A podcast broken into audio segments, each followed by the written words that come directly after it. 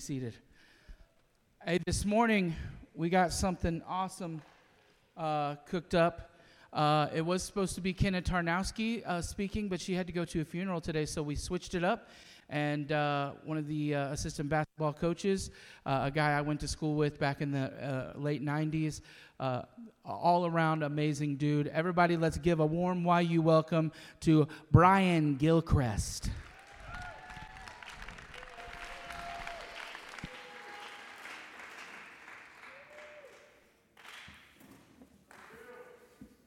How we doing, guys? Everybody doing all right today? It's like, why has it got to get cold on us this morning? I woke up this morning and the birds were singing in the trees above me, and I thought my mind was playing tricks on me. But then, no, they woke me up this morning, and then a cold front came in, so now we're going to get snow. Um, this year, we've been, there's been several of us going through eras, and to me, that's a fitting thing to cover because there's nothing that old men like to do more than talk about old days. They don't even have to be good old days, just the old days. Like if you go and talk to a guy my age about anything, we're going to have a story about one time I remember, or I remember back in my day.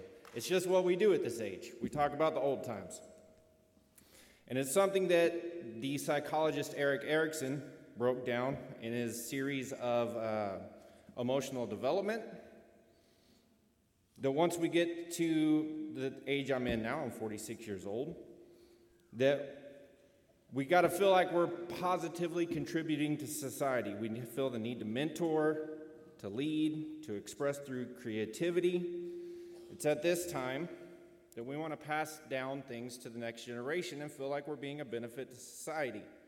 And it was hard for me to pick an era to talk about because I've been through quite a few eras in my life.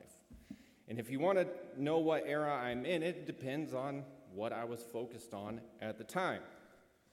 For example, there was this guy. That's me doing a headstand. I think I was in third grade at this time. But from the time I was about three years old until the time I was about 15, I knew I was going to be the greatest quarterback in the history of the planet. I was obsessed with football all I wanted to do. And at any point in the day, if you found me, I was in my backyard throwing a football at whatever was there trash cans, fence posts, swings, the dogs. If it was there, I was throwing a football at it, trying to hit it. But there was a few problems with this because when I went out for football the first time in the first grade, they said, You can't play quarterback, you're a right tackle. Man, I don't want to be a right tackle. So instead of football, I played football. So it's hard to be the great quarterback when you don't even play the sport that you're dreaming of. When I got to middle school, I was like, now I can play quarterback. So I went out, and my coach said, You're not a quarterback. We're going to put you at tight end. Which sounds awesome until you realize I was like, Coach, look how I throw the ball. He's like, We don't throw the ball, we're an option team. So when you're a tight end for an option team, you're basically a right tackle. So I went from being a right tackle to an even more right tackle. And it was about this same time in middle school when I went to the doctor for my yearly physical. And the doctor looked at my mom and said, This kid is going to be huge. He's going to be at least 6'10 before he gets done growing. And that's when I discovered basketball. Seventh grade, I went out for basketball. I was pretty good. Made the middle school team. I was the best player on my team. And I thought, there's no seven foot tall quarterbacks. I'm just going to focus on basketball. The joke was that from that seventh grade doctor's visit, I never grew another centimeter. So I had big plans. I was going to go set the world on fire. I was going to be the greatest player my school, my high school had ever seen. I was going to go on to the University of Texas and be the greatest player they had ever seen. And then I was for sure going to the Dallas Mavericks, and I was going to lead us to our first championship. But as we all know, that never happened. My senior year, about midway through, I kind of realized it would take a miracle for me just to play college basketball. I wasn't being recruited, I had no prospects, didn't know what I was going to do. And an act of God did get me here to York College. And I became this guy. When I got to York, I just knew I was going to set this school and this conference on fire. I was going to be the best player the conference had ever seen. I was going to be part of the greatest team this school had ever seen. And I was going to be part of everything here on campus that anybody would let me do. And some of those things I accomplished. But the individual things that I set, uh, the goals that I set, I was never all conference player. I was a good player. But I was never a great player. And once I was ending my career here, I had to figure out okay, what's next? So, this guy, on graduation, I knew I was going to teach, I knew I was going to coach, I knew I was moving back to Texas, and I was going to take the world by storm. I was going to go become the greatest teacher and coach anybody had ever seen. I was going to win multiple state titles as a coach. I was going to break all the career records I knew in the state of Texas, high school coaching career, who had the most wins. I was going to go break all of that. And then I was going to teach kids like, they, like Robin Williams in the movies. Like that was going to be me. I was going to be the greatest teacher and coach anybody had ever seen. I went on to have a successful career, but never reached the goals that I had for myself. And this guy turned into this guy. That's me teaching science. Turned into this guy, who turned into this guy, who is now this guy. And through the years, there's been a lot of ups and downs that I've gone through. And a common goal for myself, or a common thread in this theme, that I set very lofty goals that I could never attain. And through those, it took a toll on me. And instead of blaming myself for setting unreasonable expectations or not being able to do all the work it took to get there.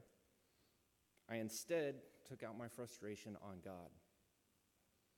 Because I always felt like I had a plan or a calling to do something big. And when those big things never happened, it affected my faith. I never stopped believing in God, and I never stopped believing in a loving God. But I stopped believing that God cared about me.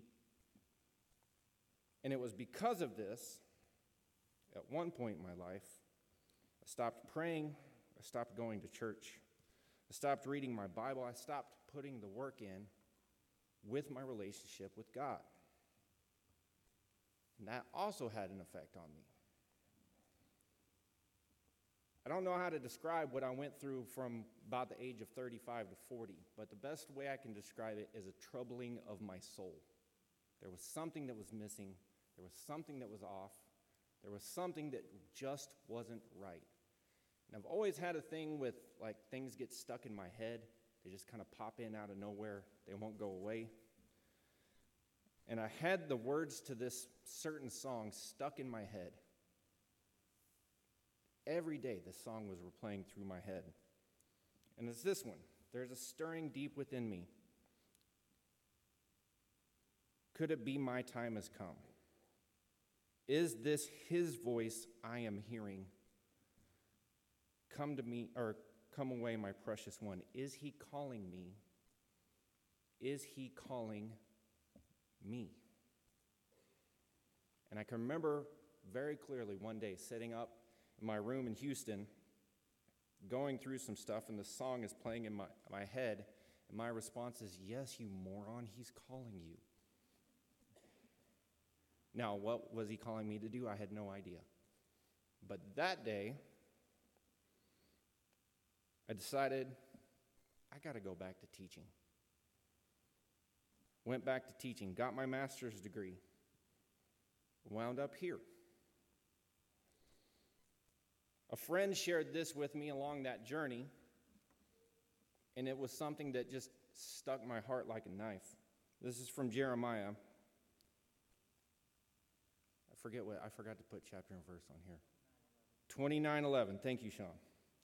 For I know the plans I have for you, declares the Lord. Plans to prosper you and not to harm you, plans to give you hope and a future.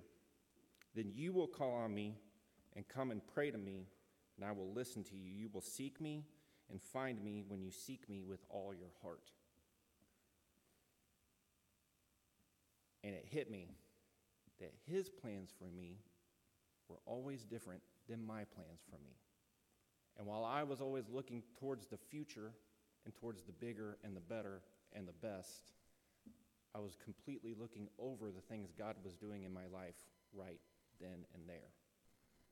And that when I stopped looking towards the greatness that I thought I was supposed to be, I could become what God had always wanted me to be. It had to be some soul searching and shifting of my focus to be content with where I was and to trust that God had me where I needed to be. And through all of this, at this point in my life, there is a new song that's playing in my head. The words go, I love you, Lord. Oh, your mercy never failed me.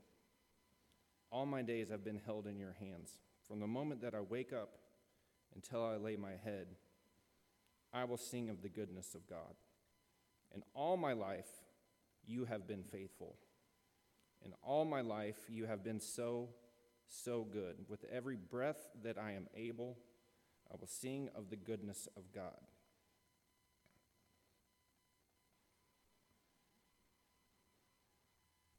It's a beautiful day when you can wake up and mean those words.